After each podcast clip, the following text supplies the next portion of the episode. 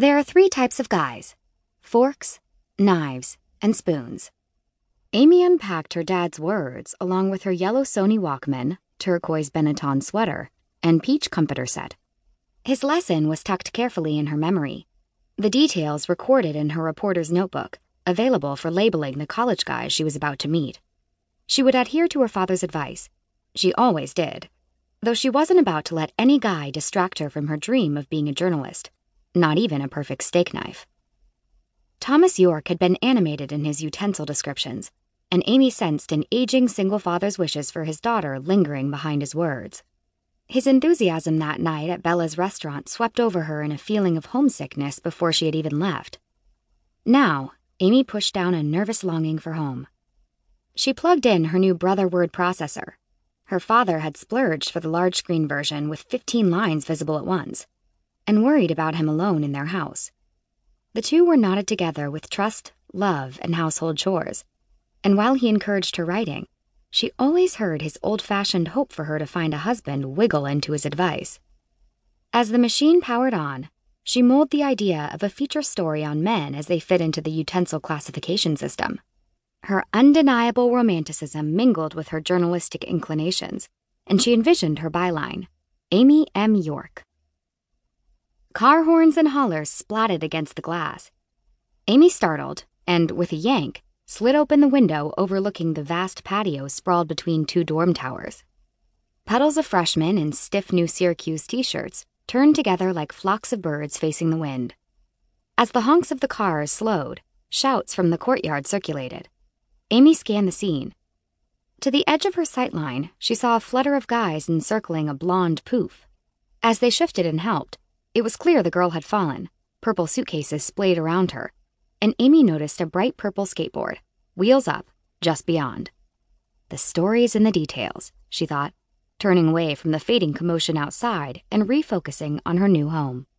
She kicked her Tretorns under the desk and walked around the wall that divided the room, which had shelves and a long counter built into each side.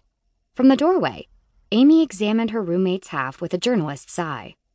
All she had was a hint from the assignment letter Veronica Warren, Newport, Rhode Island. Veronica's side of the room was tasteful and meticulously neat. Practical and serious, her bed had only one deep blue pillow that matched her Laura Ashley floral bedding.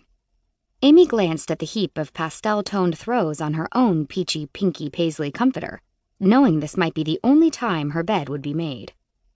A small lamp with an inky shade was beside Veronica's bed, spotlighting a framed photo of a bulky guy with a round, boyish face. Without stepping fully onto Veronica's side, Amy hungrily sought clues of the person she would be sharing this small space with for more than nine months. In another picture, she saw the same puerile face pressed against a fair skinned girl with a starburst of red hair and a thin nose that came to a pretty, slightly turned up point at the end. Red curls spilled around her face and around half of his, too. The photo gallery displayed scenes of the couple in aligned rows of dark cherry frames. Curls flung about her on a sailboat, cascaded at a prom, escaped from a woolen hat on a snowy peak, and were the only thing out of place on her entire side of their dorm room. A crescendo of noise in the hallway was punctuated by slamming doors. A cheer of, Woohoo, class of 92 rocks, drew Amy from her room. Coming toward her was a girl with blonde bangs curled under onto her forehead. The hair just behind was curled up and teased into a feathered dome. She wore white shorts, frayed at the edges, and a boyfriend sized football jersey. One knee was raw with scrapes. Heads bobbed out of doorways to see what they were missing. The girl glided down the gray carpet that barely softened the concrete floor beneath it and shouted, Go Brewster, floor eight! She streaked toward Amy on a skateboard, tugging two purple suitcases behind her. What's your name? Where are you from? I'm from California. It's going to be such an awesome year. Go class of 92. Don't you think it'll be awesome? I am so psyched. I'm Jenny. Jenny Callista. She said, as if she loved saying her own name. Amy tried to slip in an answer, not sure Jenny was still interested. Hi, I'm Amy York. Jenny leaned past Amy and pulled the dry erase marker from its Velcro. In swirly letters, she formed a D, changed her mind, erased it, and then wrote, Jenny was here, on the message board affixed to Amy's door.